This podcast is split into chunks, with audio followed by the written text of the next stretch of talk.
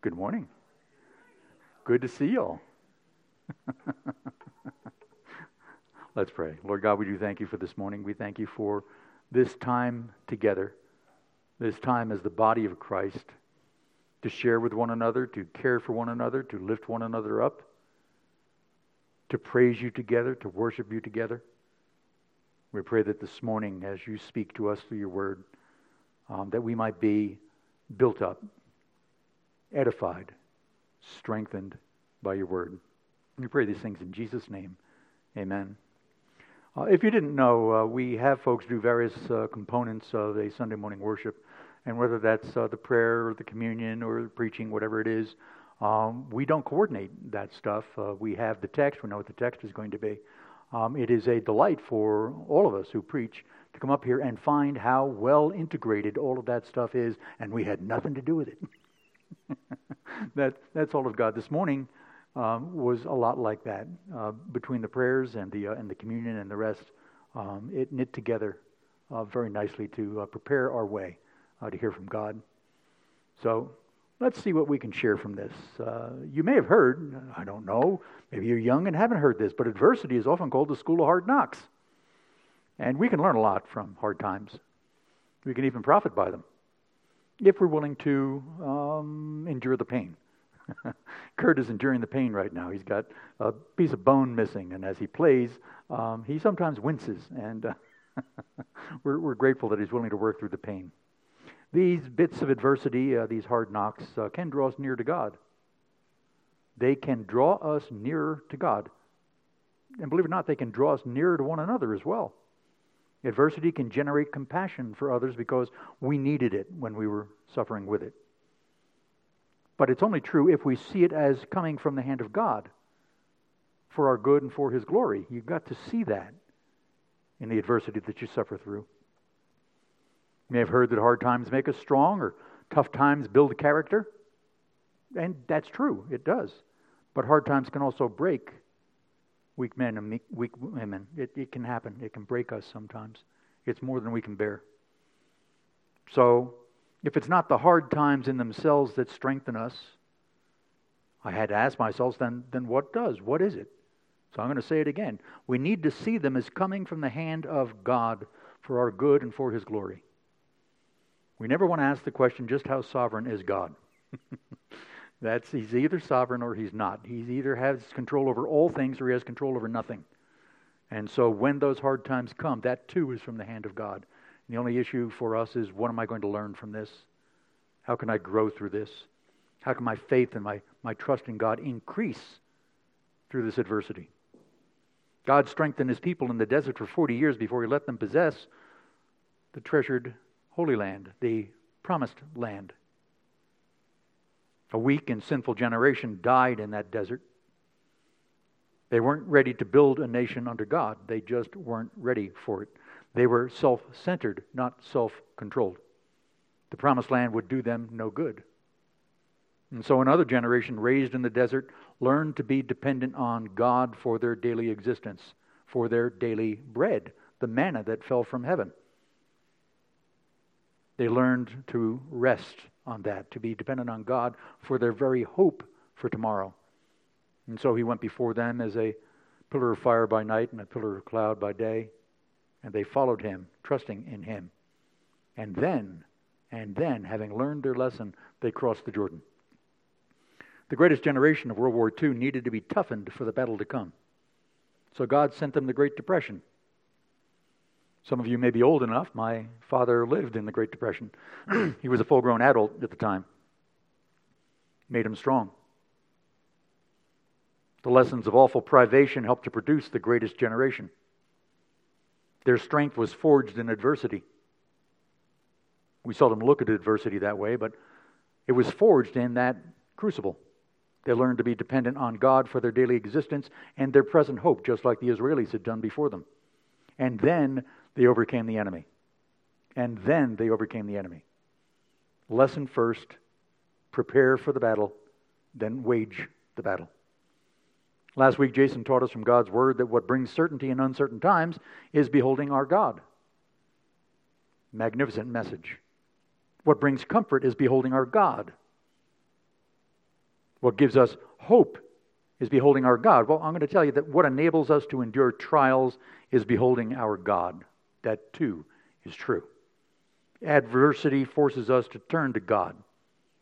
Adversity forces us to turn to God, to lay hold of Him in all His glory and in all His power. Jen's prayer this morning was about that. About turning to God in those times, knowing that God hears our prayers, that He responds to us, that He sees us in those moments in which we are so weak and so vulnerable. And He comes alongside us to strengthen us. And then the things of earth begin to grow strangely dim, the hymn that we sang. But only then. Only then. We're in the book of Isaiah. The Great Depression lies ahead for Israel. It's called the Babylonian captivity. God used it to strengthen them for the battle yet to come. That adversity brought them low. but it did something else. It also bound them together as a people, as a nation.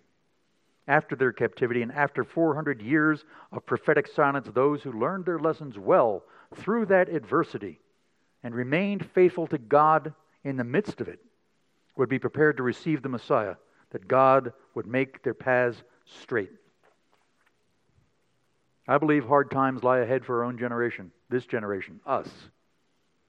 God will not permit the rampant corruption and godlessness that we see to continue unopposed. He just won't. He's a righteous and a just God. It breaks his heart to see the sorts of things that we are seeing around us. He'll use hard times, both privation and conflict, both of those, to prepare and to strengthen his people for the battle to come, and also to soften our hearts. We don't often think of adversity as softening us, we often think of it as hardening us, but it does, it softens us. Please open to Isaiah chapter 41. I'm going to read verses 1 through 20. This passage breaks neatly into three parts. So, unlike my normal pointless sermons, this is a three point sermon. the first is judgment awaits us all. These are on your handout. Judgment awaits us all. This is verses 1 through 7. The second is God will deliver his people. That's verses 8 through 14. And third, there is a battle to come. Verses 15 through 20. So we're going to take a look at uh, one part at a time. As Jason explained last week, Isaiah is a prophetic book. Oh, good. Real straight, clear, forward, easy to understand? It's also a history book. It's also a history book. Uh, it describes real people and actual events that took place in the past. It's meant for the generation that first heard it, and yet for all the generations that followed, and that includes us, as Jason pointed out. We heard that God isn't limited to time and place. He sees the end from the beginning. That's a declaration he makes about himself. He ordains all that is and all that is to be. He created all and he rules over all. You are his beloved people, and he is your beloved God. He will never leave you nor forsake you. He draws you near for a particular purpose that you may know him he draws you near that you may know him. He loves you tenderly. He loves you compassionately. And he loves you with an everlasting love. He is a God of both justice and of mercy justice for those who break his laws, and mercy for those who seek refuge in his tabernacle. Today's passage is all about that contrast between justice and mercy. Part 1 Judgment awaits us all. Isaiah 41:1 Listen to me in silence, O coastlands, let the peoples renew their strength, let them approach, then let them speak. Let us together draw near for judgment. Who stirred up one from the east when victory whom victory meets at every step? He gives up nations before him so that he tramples kings underfoot. He makes them like dust with his sword, like driven stubble with his bow. Perfectly clear what he's talking about, right? well, we see here the Spirit being spoken of. That's the sword. This is the sword of the Spirit, which is the Word of God. It's the bow that we see here. That's symbolic of God's judgment, shot into us like an arrow. How do you know that, Bill? Well, I'm glad you asked. For example, in Psalm 7, Verse 12, it says, If a man does not repent, God will whet his sword. He has bent and readied his bow. Oh. And in Lamentations 3:12, he says he bent his bow and set me up as a target for his arrow. Huh. So when we're interpreting scripture, what do we use to interpret scripture? Scripture. There you go. Here in verse 3, he pursues them and he passes on safely by paths his feet have not trod. Who has performed and done this, calling the generations from the beginning? God declares, I, the Lord, the first and with the last, I am He. I'm the one who did this. Verse 5 The coastlands have seen and are afraid. The ends of the earth tremble. They have drawn near and come.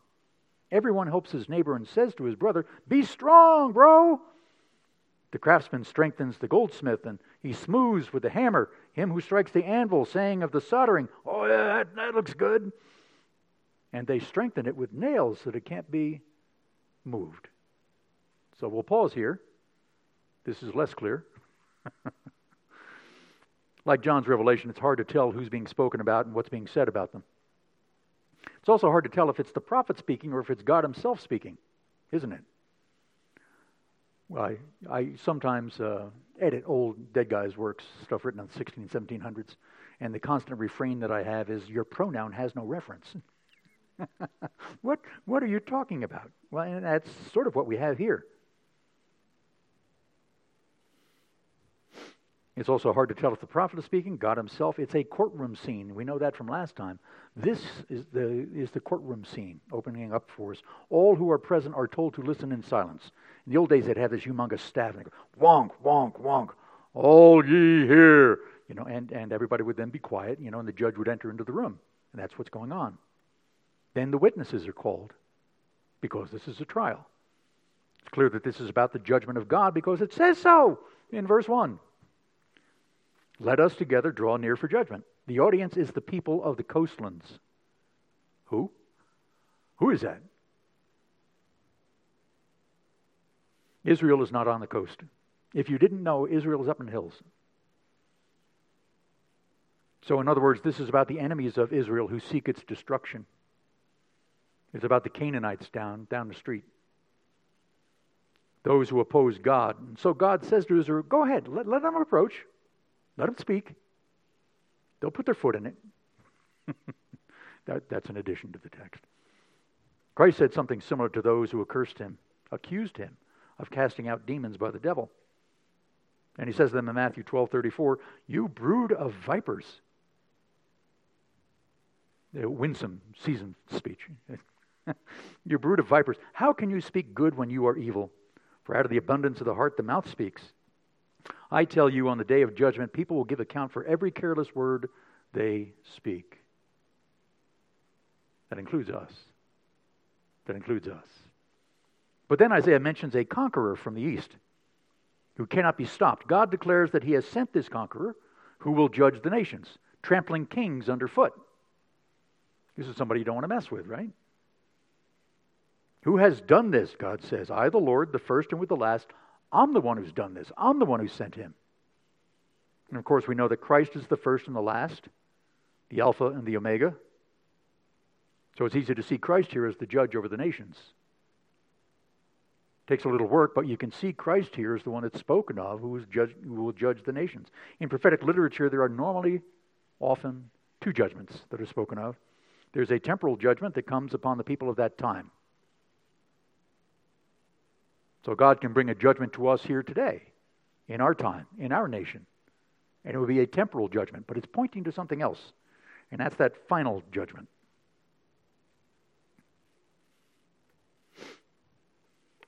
That's the one that comes at the end of time. The temporal ones are examples of that future judgment. God says, in effect, in the same way that I judge this nation at this time, so I will judge all the nations at that time. In essence, he's saying, pay attention. You think this is bad? Wait until that day. And therefore, fear the Lord your God. Humble yourselves under his mighty hand that he might lift you up, that he might deliver you in due time, in that day of judgment. In that day, whether it's temporal or whether it's the final judgment, he will deliver you from that because you belong to him. After I wrote the sermon, I went looking through a bunch of commentaries, and they're all squabbling over who, who the people are that are being spoken of. And it doesn't really matter if this conqueror refers to King Cyrus, or the Medes, or the Persians, or the Babylonians. What matters is that it's the hand of God at work here. Kings and rulers are God's servants to bring about his will in the world. I sometimes doubt that when I watch the news, okay? But they are God's servants to bring about his will in the world. They will bring correction to God's people whom He loves. They are the instrument, the means by which He does that. And they're going to execute His wrath upon the coastlands, those who are not His people. In Jeremiah, God says this, is Jeremiah 25 9. Behold, I will send for all the tribes of the north, declares the Lord, for Nebuchadnezzar, the king of Babylon, my servant. But he's a foreigner and he's a foreign king and he's going to do a nasty to to Israel. Uh, yeah, but he's my servant. He's bringing about my will. And I will bring them against, meaning Nebuchadnezzar and his armies of Babylon, I will bring them against this land and its inhabitants and against all these surrounding nations. God does that. That's the temporal judgment, the one that takes place in the physical realm that we experience. But this also points to the Christ. It also points to the Christ. So in Psalm 2, we read the following The Lord said to me, You are my son. Today I have begotten you. Ask of me, and I will make the nations your heritage, and the ends of the earth your possession. You shall break them with a rod of iron, and dash them in pieces like a potter's vessel. Oh, no, no, Jesus is all love. He, he's, he's not the judge. He's, yeah, he is. We sang this morning about the Lion of Judah who rises up. Yeah, that too is our Lord and our God. Now, therefore, O kings, be wise, be warned, take heed, O rulers of the earth. Serve the Lord with fear and rejoicing, and rejoice with trembling. Kiss the Son, lest he be angry, and you perish in the way, for his wrath is quickly kindled. Blessed, this is the promise, blessed are all who take refuge in him, who seek out his tabernacle, who throw themselves at the mercy of God through Jesus Christ. This iron rod that's mentioned here is mentioned three times in John's Revelation, just to draw the correlation that the consistency of Scripture from the Old Testament all the way through the New. In John's Revelation, it says this He will tread the winepress of the fury of the wrath of the God Almighty. On his robe and on his thigh, in case you're wondering who this is speaking about, he has a name written. What's the name? He is King of kings and Lord of lords. That is our Lord Jesus Christ being spoken of. Here in Isaiah, Verse 3 it says, He pursues them and passes on safely by paths his feet have not trod. Interesting translation. In other words, this unstoppable conqueror does God's will in places that he hasn't been to himself, using ways that he hasn't taken before. God is everywhere. So this isn't referring to the Father. And it's not referring to Christ, who humbled himself and took on flesh. He limited himself in time and place. Who then does it refer to? As you're reading God's Word, I hope you ask questions that are awkward questions that you actually don't know the answer to and are wondering about it because that's the first question I ask. Well, if it's not one and it's not the other, who's he speaking about? I'm going to say here that it's the church. Right here in the book of Isaiah, he's speaking of the church, which takes the new way of Jesus Christ preaching his gospel in every nation, the new covenant in his blood, the new wine in new wineskins, places that have not been trod before, ways that have not been used before. It was a new covenant in his blood. Christ ascended to the Father, but he commissioned us. He commissioned us to continue his work of salvation in this world. We call that the Great Commission. We are one with him and members of his body. Christ acts through us. Christ acts through us. We are sent into the world in His name to places He didn't go in the days of His flesh. And so Scripture says, We are more than conquerors through Him who loved us. Romans 8 uh, 37. we can do all things through Him who strengthens us.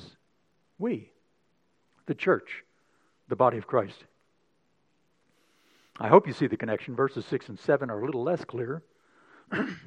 with neighbor helping a neighbor. Verse 5 tells us that these coastland people tremble and they're afraid of this conqueror that's going to come. So they help each other for the battle to come as this conqueror approaches.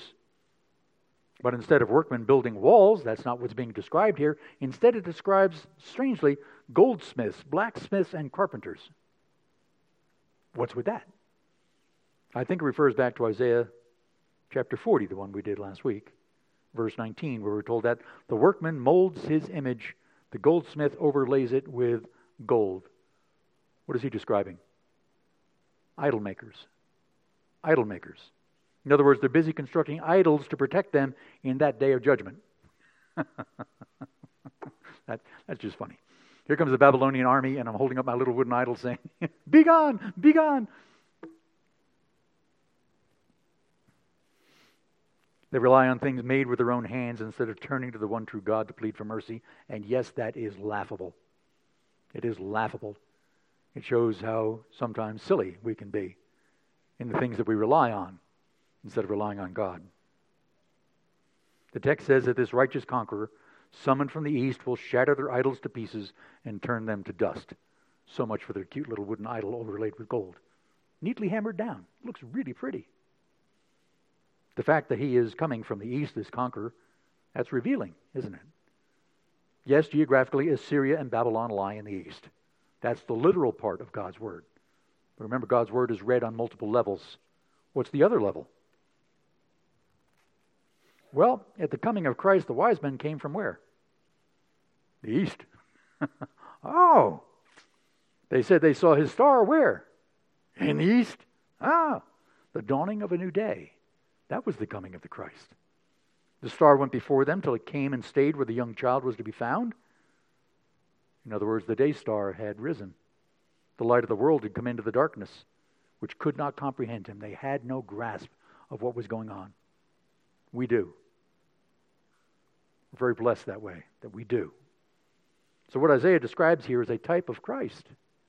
He foretold of him to the people of his day so they might have hope. He's telling them so they would have hope. We're waiting for Christ's return. Why? That we might have hope. In 2 Peter 1.19 and Revelation 22.16, it says that at Christ's advent, this prophetic word was confirmed. The things promised in the Old Testament were fulfilled in the New. But in Isaiah's day, they trusted in God's promise about things they would not see in their lifetime. Christ may not come again in our lifetime, and yet we trust in God's promise that he will come. What God promised was deliverance from death and hell. He would condemn and destroy their enemies, but he would deliver his people in that dark hour. We know that privation and hardship and adversity come to believers and unbelievers alike, don't they? Some of us are experiencing those right now. We think, oh no, name it and claim it. You know, everything is just fine. You know, all I have to do is. No. No. Adversity, trouble, struggles, pain come to believers and unbelievers alike. Jesus promised us that. That's one of the promises we don't care for. In this world, we will have trouble.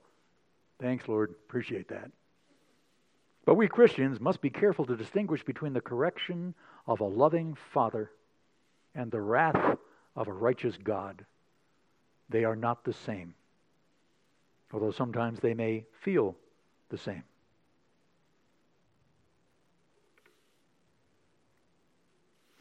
God condemns and punishes his enemies, but he never condemns his children. There is therefore now no condemnation for those who belong to Jesus Christ. God never condemns his children when he burns off our dross in the flames of adversity, and that's what he's doing, like a silver maker, burning off the dross. It can feel like he intends to destroy us. It can feel that way. Our emotions rail against it. I don't like this. I don't want this. And we cry out just like the Israelis did How long, O Lord, until I am delivered from this? But He does not intend our destruction. He does not intend us harm. He intends it for our good. But we have to see it that way. This is something we have to believe is true. This is something we have to trust in. He delivers us from destruction. Some believers are graciously delivered in their lifetime on earth. I envy them. But all of us are graciously delivered in the life to come. That's our hope. That's our certainty. Here we are sojourners, aren't we? Day trippers. We're just passing through. But there, there in the kingdom, we are citizens. Now, part two, which offers this exquisite promise and comfort. Part two God will deliver his people. But you, Israel, my servant, Jacob, whom I have chosen. Ah, election, look at that. The offspring of Abraham, my friend, you whom I took from the ends of the earth and called from its farthest corners, saying to you, You are my servant. I have chosen you and not cast you off. And he gives an instruction Fear not. Why not? For I am with you. Be not dismayed, for I am your God. I will strengthen you, I will help you, I will uphold you with my righteous right hand. If you have not yet, I encourage you, memorize that verse. It comes in handy in all kinds of circumstances and situations. Fear not, I am with you. Be not dismayed, I am your God. I will strengthen you and help you and uphold you with my righteous right hand. Verse 11 Behold, all who are incensed against you shall be put to shame and confounded. All those people bad you and mocking you, the news media and social media, they're going to be put to shame and confounded. Those who strive against you shall be as nothing, like they never were, and shall perish. You shall see those who contend with you, but you shall not find them. Interesting phrase. Oh, yeah, yeah. You'll see them but you won't find them.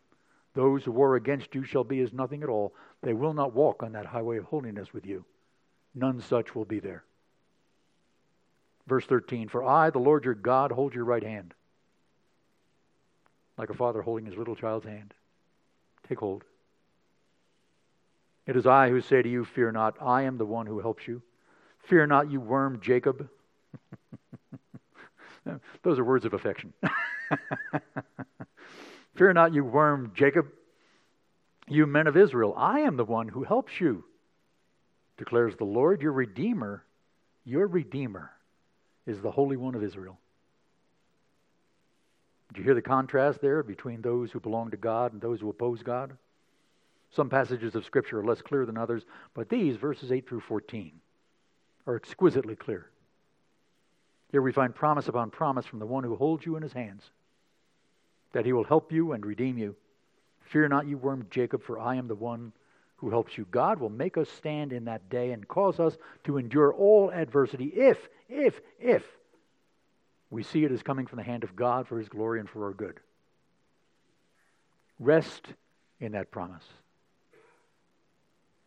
Jen's prayer for this morning rest. Rest in what God has promised to you. Here's another his divine power has given you everything you need for life and godliness through the knowledge of Him who called you by His own glory and excellence. That's 2 Peter 1 3.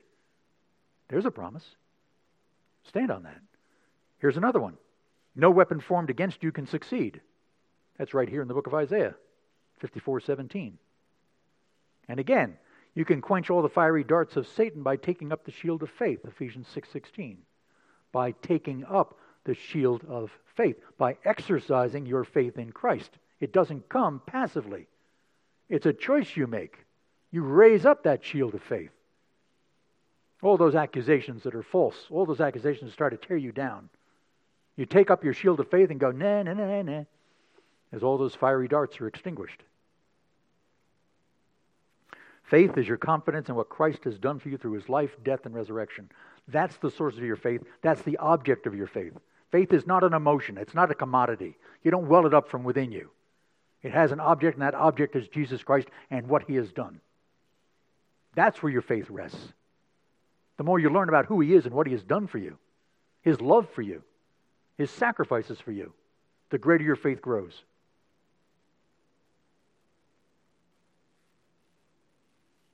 He silenced every accusation against you, fulfilled every law of God on your behalf, and atoned for all your sins. Not in part, but the whole, as we sometimes sing. Lay hold of that promise of deliverance. Lay hold of that by placing your faith in the promise giver. Not just in the promise, but in the promise giver. The one who loved you and gave himself for you. Fear not. Fear not. Death shall not have victory over you. For Christ has conquered death through death to bring you safely to God your Father. He came to bring you to God, and He has done that.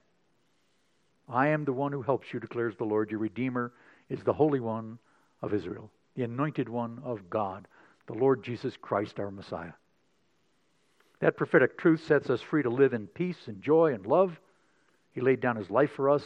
Why? That we might live free of fear, that we might walk in his footsteps, even to Calvary, even to Calvary if necessary. There's work to be done in his name in our own generation, this generation that you and I are living in. He sends workers into his field to plant good seed. Every time you proclaim the gospel, you're planting seed, scattering it into the world for God to use it as He will. And in time, and in time, that seed begins to take root and to grow. And when the wheat is ripe for harvesting, He again sends us into His field to gather it up. I don't know if you've experienced it, but sometimes when I present the gospel, I find that about, oh, 30 or 40 people have been there before me. and I happened to walk in on the morning when that person was ready to accept Christ really had nothing to do with what I said in that, what I said in that moment. It was something that had been worked on by God through His people over a long period of time.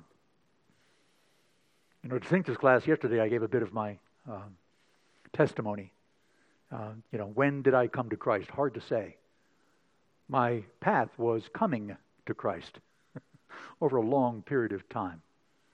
I said, and I admitted, and I confess here, I am a slow learner. God whacked me up alongside the head with a two by four for a long time before I responded to his call. Part three the battle to come. This is the uh, source of the title of the uh, sermon, verse 15. Behold, I make of you a threshing sledge, new, sharp, and having teeth you shall thresh the mountains and crush them, and you shall make the hills like chaff. You shall winnow them, and the wind shall carry them away, and the tempest shall scatter them, and you shall rejoice in the Lord, and the Holy One of Israel you shall glory. Okay, give me a hint. What's a threshing sledge? now, who's the you? I'm going to make of you a threshing sledge. This is one of those things that in prophetic literature, uh, I sometimes like to say it, uh, the, the language shimmers. It, it, it's hard to put your finger on as to what's being spoken of. It's speaking of Christ, it's speaking of the gospel, and it's speaking of us. But this threshing sledge looks like that up on the screen. Got uh, wooden boards on the left there, and then those rocks on the right there. It's a set of wooden boards tied together with slots carved in the bottom. Those are the slots you see up there. Sharp rocks are wedged into those slots, and then oxen drag the threshing sledge over the gathered wheat. What does that look like? That's what that looks like. It looks like folks dragging these sledges. Notice the guy standing on it to try to give it some weight. Okay, so they've, they've cut down the wheat. They put the sledge on top of the wheat. Guy's standing on top of it, and a couple of oxen are pulling it across that, that wheat that, that's fallen down. And what it does, it shreds all those little shafts, all those little um, stalks of wheat. right? And then it separates, it breaks apart the, uh, the husks on, on the top and uh, until the wheat falls out, the seed of it.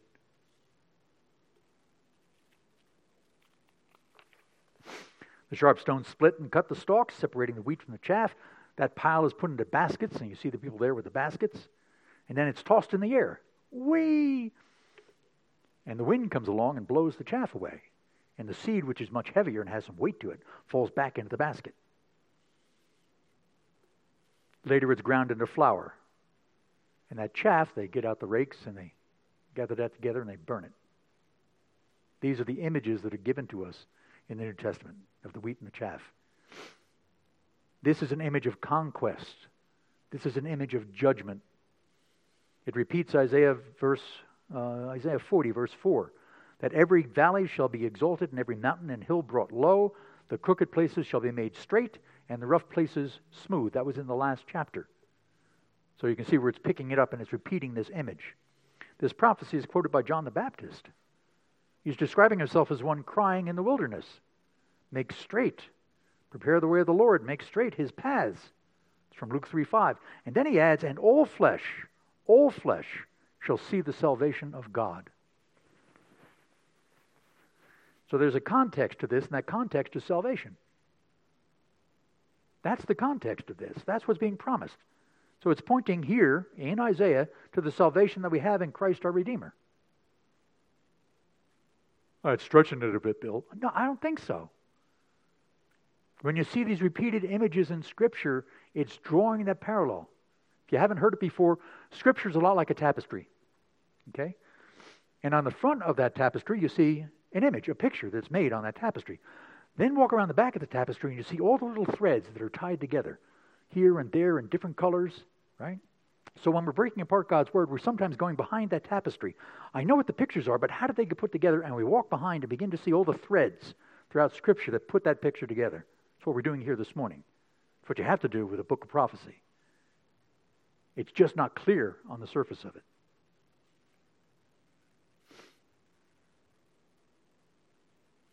This threshing, I've been having trouble saying that this morning.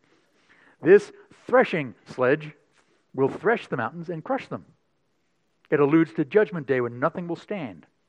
In verse 16, Isaiah says this You shall rejoice in the Lord, and the Holy One of Israel you shall glory. Why does it say that? Because he will crush the mountains and make the hills like chaff to be blown away by the wind. That's Christ.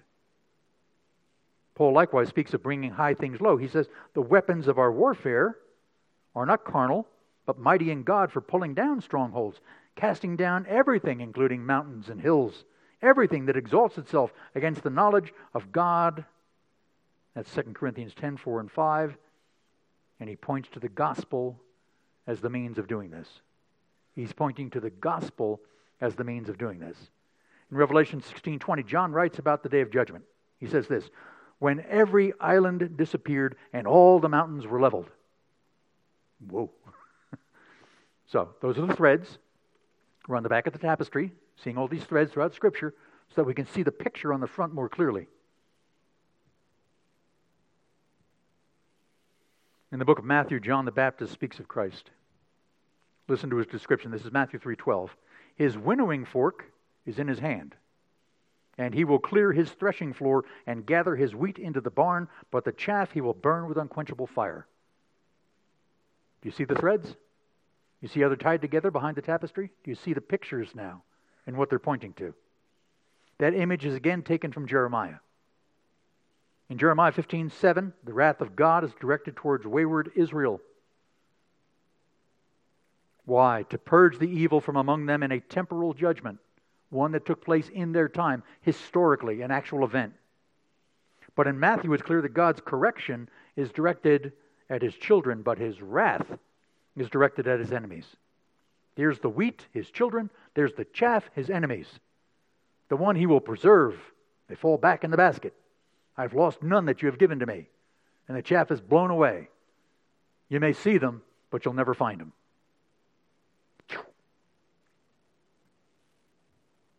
God's elect will be preserved, but the evil chaff will be consumed by his wrath. The church has been waging war tearing down strongholds for 2,000 years, for two millennia. We are living stones. Right? In the household of God? Yeah. I'm going to suggest that we are embedded in Christ's threshing, threshing sledge. Those little stones that you saw, that's us. That's us. Which is the gospel we proclaim. It separates the wheat from the chaff. That's what the gospel does. The gospel separates the wheat from the chaff. Jesus said he didn't come to bring peace on earth, but a sword to divide. To divide parents from their children, husbands from wives. That is to separate the wheat from the chaff. He followed that metaphor with this declaration. This is important. Whoever receives you receives me. And whoever receives me receives him who sent me. We Christians are self identifying as belonging to God. We are one with Christ. You may remember that sermon I gave a few weeks ago on our union with Christ and how important that is. We are one with Christ. So when we proclaim the gospel, we are serving as Christ's threshing sledge. Finally got it out. We do the proclaiming. That's our job. That's what the act is that we are called to do. We do the proclaiming, but Christ does the separating by his Spirit, using the gospel as his sword. It is the word of God. The gospel is God's weapon of deliverance wielded by his people. That's us. It carries the full force of God's word. We don't often think of the gospel that way. We're trying to remember what was point one, what was point three? Uh, it is a powerful weapon and needs to be wielded with force, with conviction.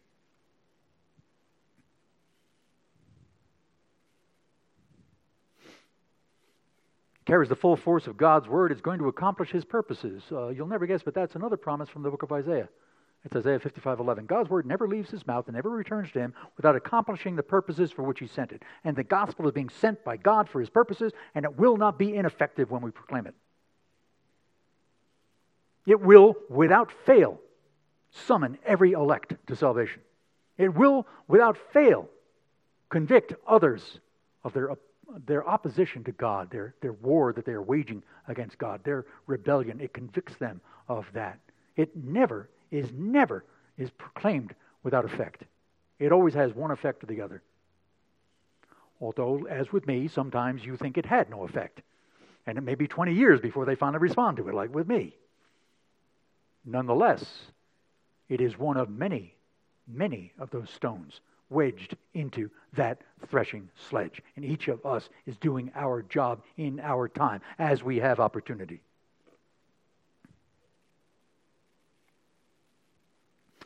700 years before Christ, Isaiah foretells of the Christ who would conquer sin and death. And he foretells of the power of the gospel to level every mountain in its path. That's what's being described here.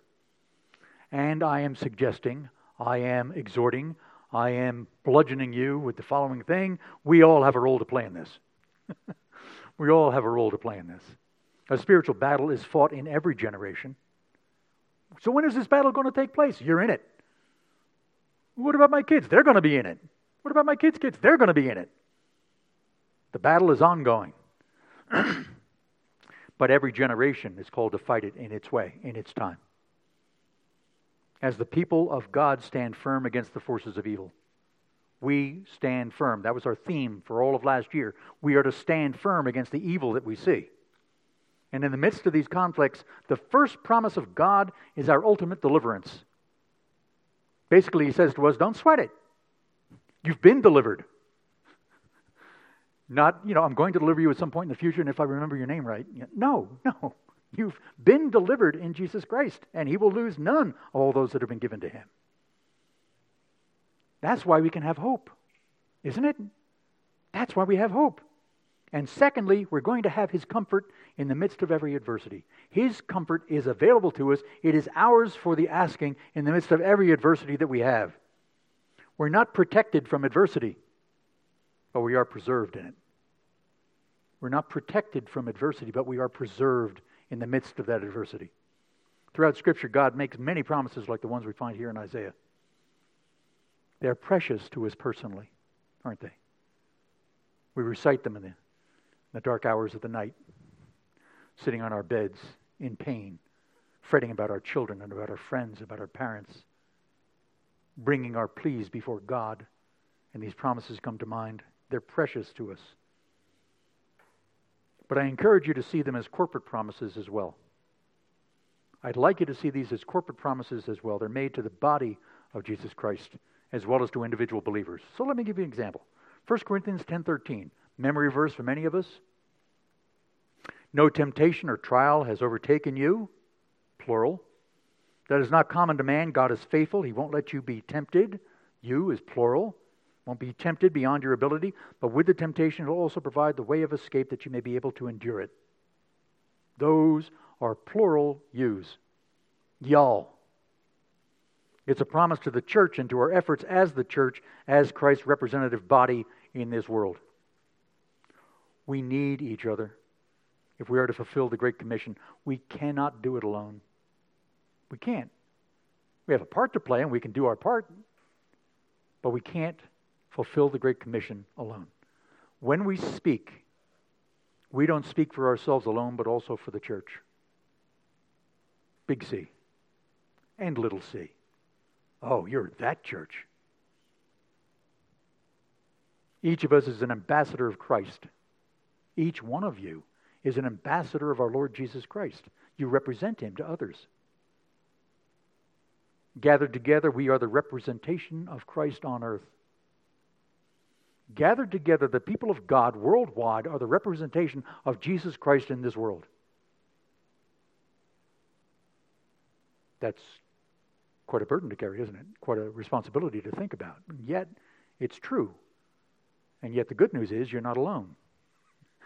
You have the body of Christ at work with you. You have the body of Christ supporting you. You have the body of Christ encouraging you. You have the body of Christ praying for you. You have the body of Christ correcting you. You have the body of Christ. You're not alone. The church is a force for good in the world, unlike government. If you didn't know, government is a necessary evil. It's not a force for good. But ask any politician, and he'll claim that it is. The church is a force for good in the world, and so we must act forcefully to summon the elect to salvation. Listen. We Christians are supposed to be meek, right? But we are not weak. we are weak only when we forget that we are in Christ. Christians are meek, but we are not weak in Christ. And every one of you who believes in the Lord Jesus Christ is in Christ, and therefore you are strong in Him. As the gospel is proclaimed, it produces a backlash against the Word of God and against the people of God. Please be prepared to withstand the backlash. Comes with the territory. God's Word is our food, God's Word is our strength, it's our defense, and it's our hope.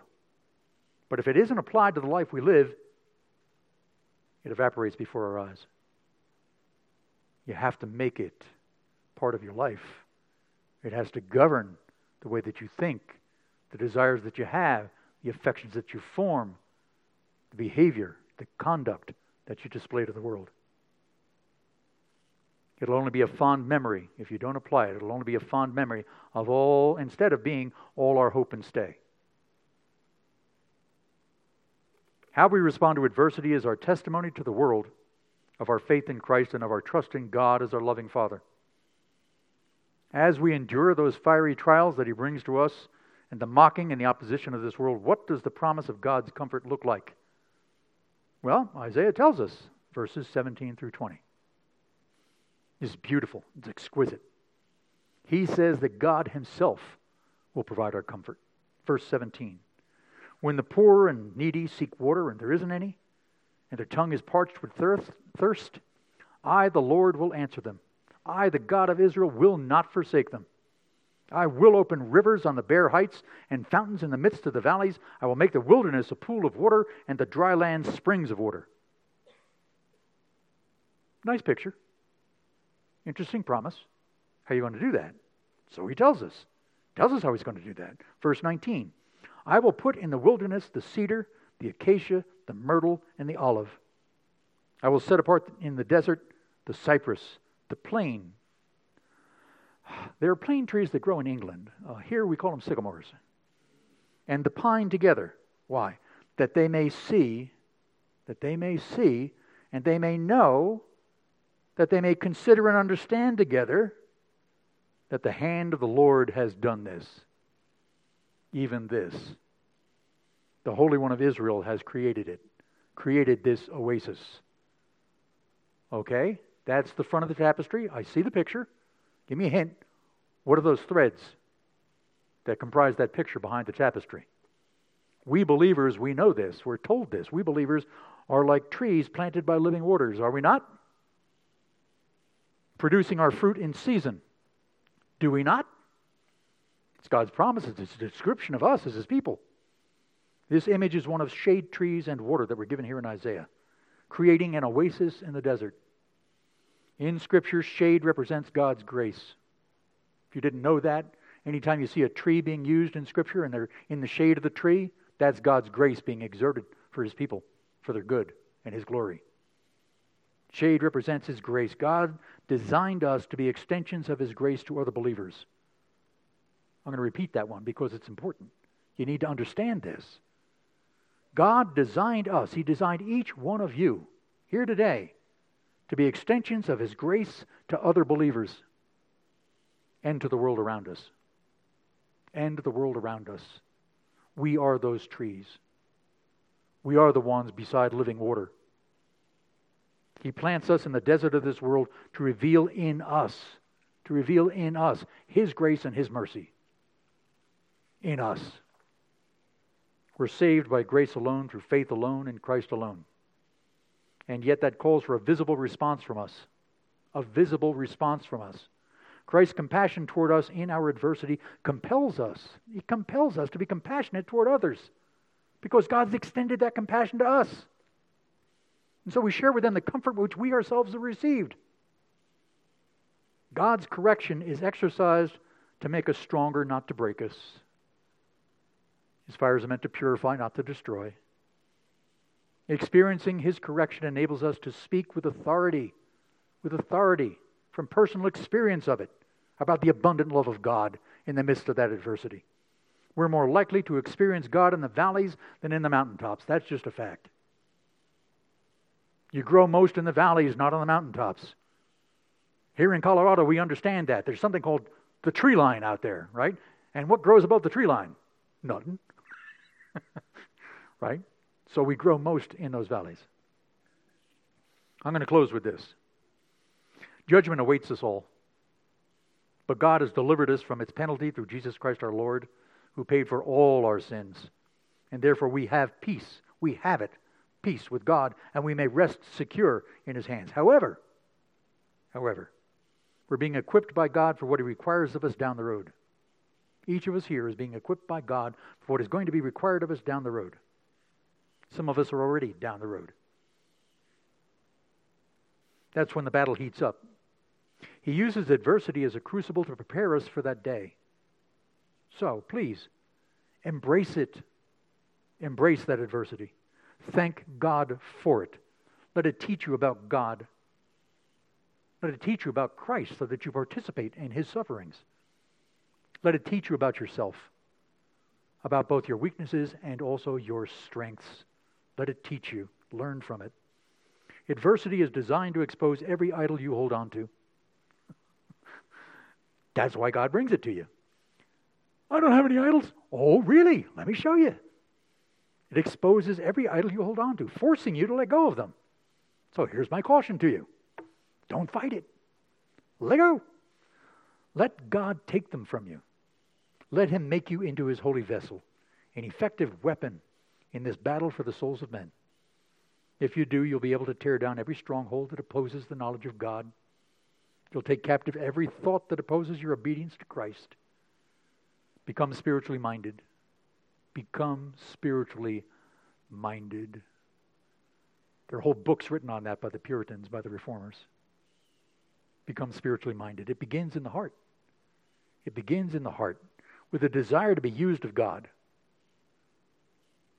It spreads to the mind with a conviction of the truth of God. And then it takes control of the will so that you act in accordance with what you believe about God and about His gospel of salvation through Jesus Christ. Tell you what that's going to do. That's going to make your faith tangible to you and visible to others. That's what that does. It makes your faith tangible. You can actually lay hold of it. You can see it like something solid. Makes it tangible to you and visible to others. Ah, there goes a woman of God. Ah, there goes a man of God. How do you know? Because they're not being rattled by all the stuff that I see going on. They have peace. They have confidence. They have hope. Oh, that I might be one of them. It's a testimony. Judgment awaits us all. God delivers his people. He's even now preparing you for whatever battle lies ahead for you. He says to you today, Fear not, for I am with you. Be not dismayed, for I am your God. I will strengthen you and help you. I will uphold you with my righteous right hand. Let's pray. Lord God, we do thank you for these promises from your word. We thank you that you are our comfort. We thank you, Lord Jesus, that our faith is in you.